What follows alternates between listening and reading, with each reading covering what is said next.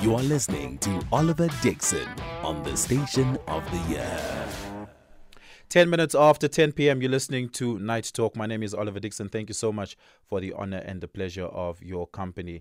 Uh, coming up, uh, like I said to you in our first conversation this evening, we're going to be taking a deep dive into that ZEP permit conversation judgment coming out in the High Court today. Two separate judgments, but we're going to start off uh, by uh, focusing on the judgment that had the Zimbabwe Permit Holders Association uh, as an applicant, or at least the Zimbabwean Immigration Federation as an applicant in that judgment. And of course, the respondents, their first respondent being the Minister of Home Affairs, uh, the Director General of Home Affairs, and various other.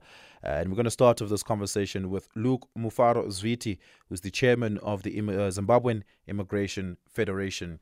Two part judgment, Luke, that you guys received today in court. Part A of it being the urgent interdict saying that uh, the minister cannot go ahead uh, and determine it expired and act upon the pre, uh, the legal prescripts uh, through which uh, those as a result of the expiration will be declared as undocumented foreign nationals in South Africa. As it stands, the judgment says that upon the conclusion of Part B of the application, uh, the minister cannot uh, determine them undocumented, and therefore the uh, the the permits will hold on for much much much longer.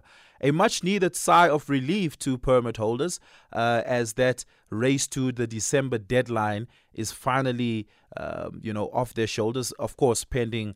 Uh, review applications or at least interdict applications. Sorry, uh, re- uh, going through the appellate system uh, where there will be applications for review on these particular judgments. Uh, but a sigh of relief nonetheless.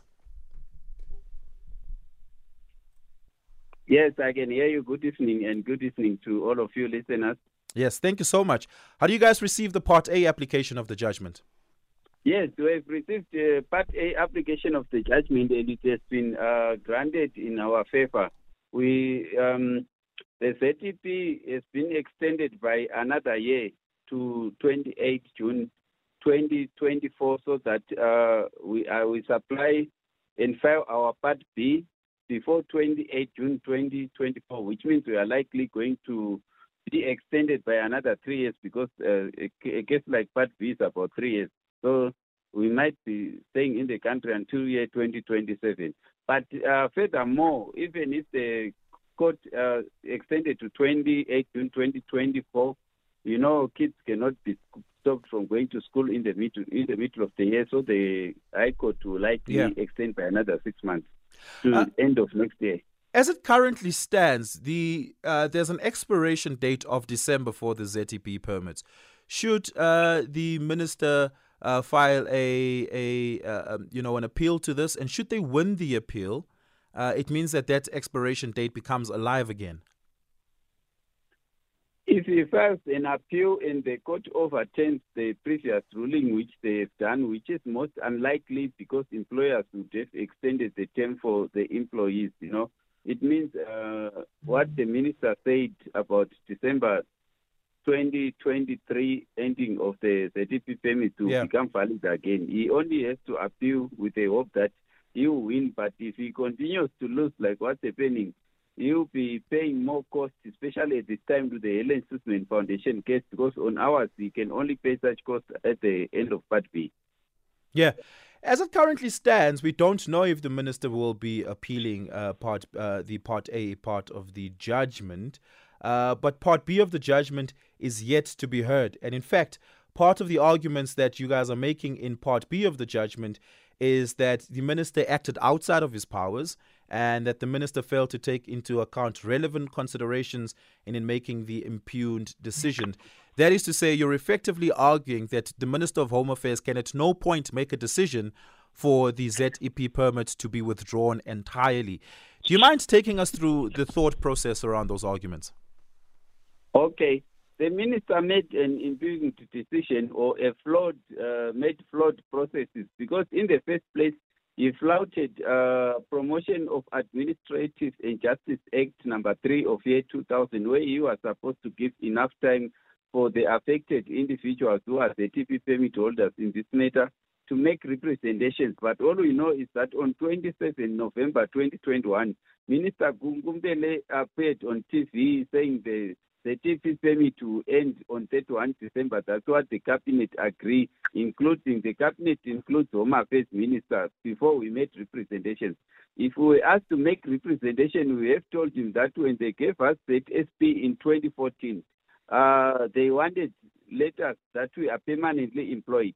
So if one is permanently employed, he's, he's got a legitimate expectations to work forever in a country because they wanted letters of permanent employment. And so uh, people who are permanently employed start paying pension because they are going to work forever. And uh, those are the representations we're going to make.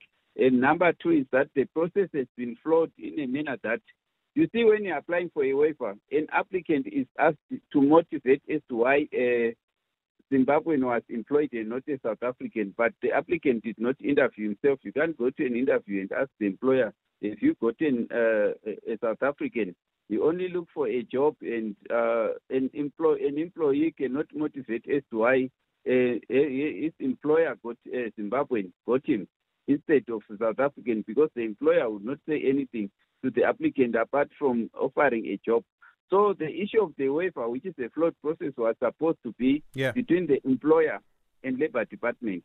That's So- why so- issues must be discussed, not for the applicants. So look, what do you do? What do you do in um, an instance where the Minister of Labour, uh, Thulas comes out and says, "Well, uh, all employers who have employed Zimbabweans on this permit uh, and employed them into uh, rare, into job or posts that do not qualify what we as the Department of Labor defines as rare skills."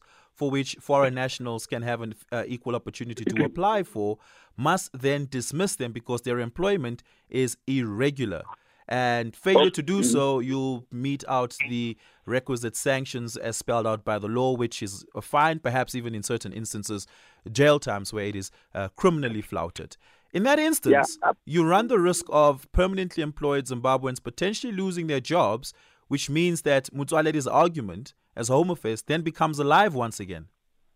Well, uh, the Labour Department minister will not be able to say if you employ permanently a Zimbabwean holding an exemption permit, uh, you are liable to prosecution because the permit that we had, which is the DZP, did not say that, uh, did not have conditions that you must employ a South African before employing this one. It, the permit only says this person is allowed to live and work in South Africa. It didn't have further conditions that Right. you must get a South Africa. Now, if he should change his mind on the stance of Zimbabwe exemption permit, what are they going to do with other foreign people who are white people from Europe Right. and people from Lesotho who also hold exemption permits and they cannot re- only marginalize Zimbabweans because those Angola people from Angola who were holding similar exemption permits got permanent residence.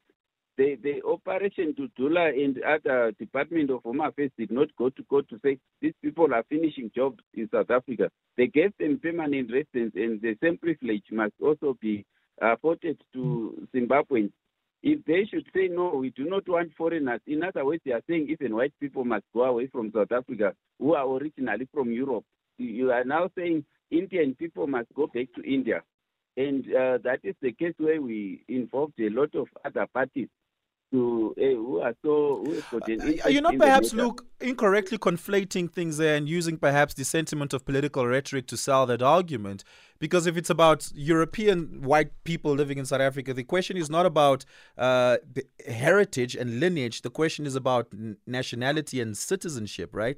So obviously, this doesn't this doesn't pertain to them. In the same way, it wouldn't pertain to Zimbabwean uh, people of Zimbabwean heritage born in South Africa, which there are many of, right? The the Yes. argument pertains very specifically to permit holders. Uh, and, and, and of course, there's a more uh, contemporary history around permit holders. But perhaps consider this, uh, this question, and I, and, I, and I think this is at the nub of the issue here. What about Zimbabwean nationals living in South Africa on the basis of this permit but do not have any sense of formal employment? Uh, well, it happens that uh, most Zimbabweans who got permits during the time of COVID, some of them lost jobs just like South Africans.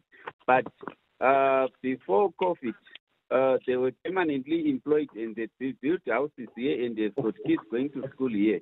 So they, one cannot say the job, has lost a job and he must now forget the country and go back. They keep on looking for another job because the permit allows them to live and work in South Africa. The permit doesn't say uh, you are Zimbabwean now, uh, you must go back to your country because there's high unemployment rate in South Africa.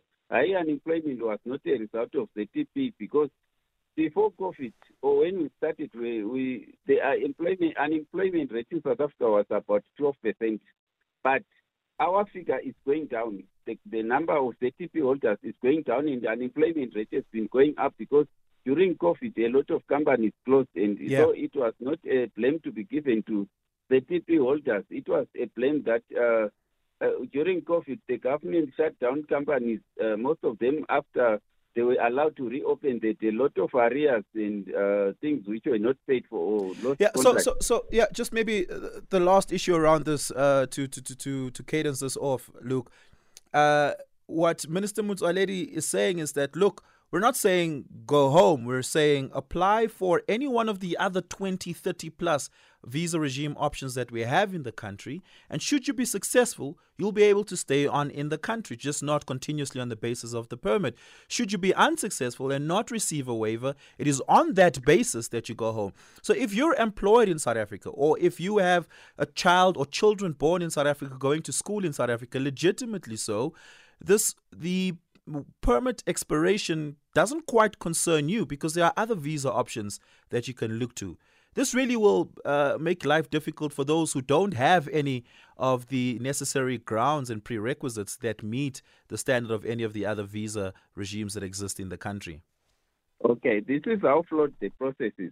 The, flawed, the, the way it is flawed is in a manner that uh, when you decide to apply for other visas uh, as the listed on the website of the Department of Immigration uh, of uh, Home Affairs, you apply as if you have never lived in South Africa because those application processes, when you go to apply, it tells you when are you intending to visit South Africa, which makes a ZTP holder look like he has never lived in South Africa. The waiver is also a flawed process, like in the main I told you, that uh, an applicant is asked to motivate why he was employed and not a South African. You see, an applicant can, a person employed cannot tell why he was employed and right. not a South African because he got a job. That's how flawed it is. The minister was supposed to make a link for ZTP holders who are already living in the country, not to apply as if they are outside the country. This is why uh, no one has got a visa. And apart from all, a waiver is not a permit. It is just a document to say maybe I can waive this, this, this, and that. But as far as you know, a lot of the TP applied in 2021. And on directive number 12 of 2021, the minister rejected all 1,900 waiver applications by uh, the TP holders with one directive.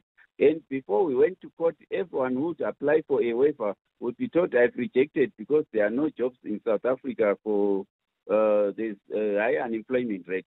That's when we went to court because some are employed permanently, and one is employed permanently cannot be stopped when there's an agreement that is permanently because it's a labor issue. So those were representations we were going to make to say, okay, look, I'm paying pension. Say to my child when I'm 62, if you don't renew my permit when I've committed no offense at work and I'm working well, uh, I, I, I risk losing my pension. That is the, the, the reason we say this. Uh, exemption permits must continue. We didn't say all all permits in the world must continue for other foreigners, right? So yeah. it is our exemption permit because when we first started, the first permit did not have conditions. Coming up on the it is 26 minutes after 10 p.m. You're listening to Night Talk. My name is Oliver Dixon. I'm taking your reactions to this conversation 086 000 2032. 086 2032. I'm now joined by Kgotatso Moloto, uh, the president of Voice It in Action. Kgotatso, good evening. Welcome to Night Talk. Your organization, you guys protested against the extension of the ZTP permit. Why? All right. So we protested against illegal immigration as a whole. Now, Oliver, I'm confused as to which country we are in currently. Uh, because we're taking so much time arguing. You know, I mean, it's clear that the justice system has been uh, uh, bought because the laws were clear. when they were drafted. Bought, bought by who, uh, Kgotatso? Sorry? Who bought the justice system? Uh, those who are fighting for the ZEP extension and many other illegal uh, immigrants to be, you know, sustained in South Africa by South Africa. Oh, okay. So how did they buy the justice system?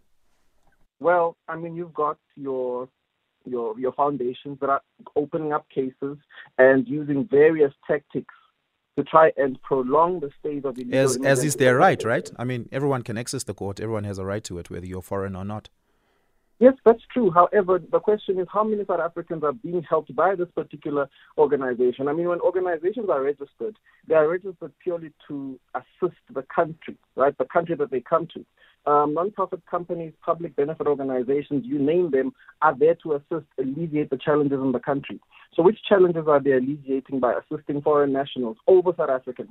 How many? Okay, but but how does that how does that equate to Kgotatso buying the justice system? Now, it equates to it because whoever that has got the resources can, you know, ap- apply these various delay tactics to ensure that the cases can ultimately go in their favor. Now, but it's not as though this case is unopposed, right? It is not opposed. However, there are resources that are being put in to ensure that this case supports illegal immigration. Now, let me tell you why I'm saying that, um, Oliver first and foremost, you've got many companies in South Africa that are employing foreign nationals at a cheaper rate, which is ultimately, you know, um, affecting South Africans' bargaining potential as a whole. So automatically, these companies want to remain relevant. They want to keep their profits high, so they will exploit uh, foreign nationals, etc. So you might find that these companies are funding this and ultimately buying the justice system. Does that make sense, Oliver?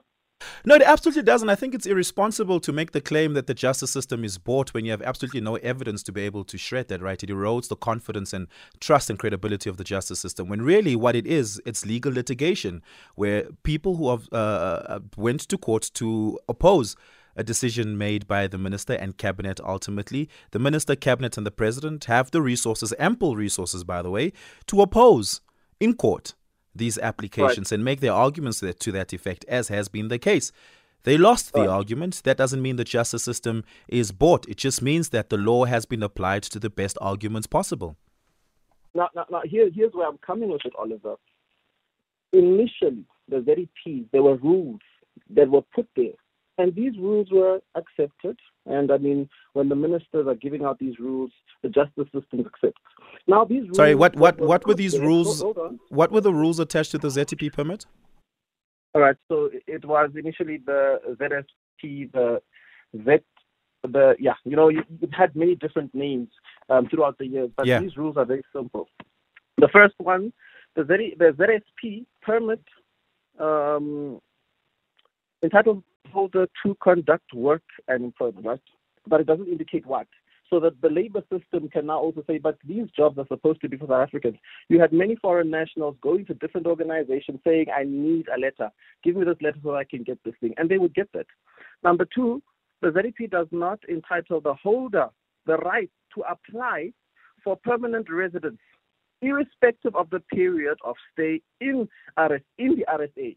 Now, where did, what happened to that rule? That is rule number two. Rule number three, the permit will not be renewable or extendable. Now, those were laws that were set in and, and cast in stone. Right now, they are questioned, you know, through a legal process. And that's where I'm, I'm saying that the justice system is bought because these laws were there. Now they are using the very same justice system to try and override the laws that were put there initially. The last law says permit holders cannot change conditions of his or her permit in South Africa. Now, the issuing of the ZEPs initially was to try and remedy undocumented Zimbabwean foreign nationals in the country so that at least we can know who they are. All right? And those were the set rules. Initially, they were here illegally. If they are here illegally, it was initially a crime. So the, current, the justice system is bought because they are defending a crime. Okay, so there's a little bit of yeah, there's a little bit of a historicism there. Just a, a, a, few things to consider, right? The ZTP permit was a response to the high influx of refuge, Zimbabwean refugees coming into South Africa. The minister himself, Aaron Motsoaledi, on various times I've interviewed him on this, made the argument that there was a necessity for it because they could not handle the sheer numbers of Zimbabweans that they had to process via the paperwork.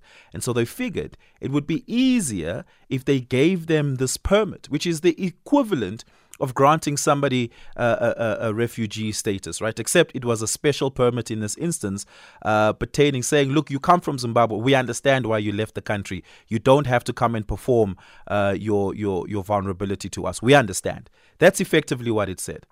Um, and then, so they weren't illegal. They were just undocumented to be made documented and regularized by this permit. The permit, which much like refugee laws, says that once you have this thing, you are entitled to the full scope of rights like any other citizen in this country. That's what refugee permits the world over uh, uh, allow people so they can live and work and educate or le- go to school in this country as they have with no condition. It's not unique to South Africa, it's the world over. And then, lastly, and this is very, very important here, is that at no point was it ever said that the ZTP permit is non renewable or non extendable. In fact, Minister Motsoaledi was not the first to extend the ZTP permit. But these documentations are the ZSP, which was what the ZEP was before. It was so just a change of names. It's just semantics. The the substance is all the same. Perfect. Now the laws were there and they were clear. So now we are fighting against the same laws that were put in place and now we are opposing these laws to favor a particular group at the expense of South Africans. And I think that is very unfair.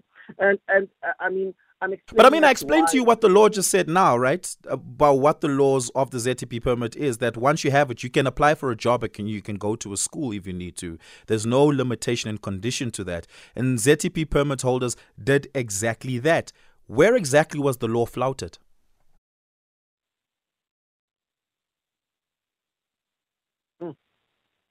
Oliver, at the expense of South Africans, these uh, these ZEPs are extended consistently at the expense of South Africans, where South African children don't have an opportunity to go to schools because the schools are full.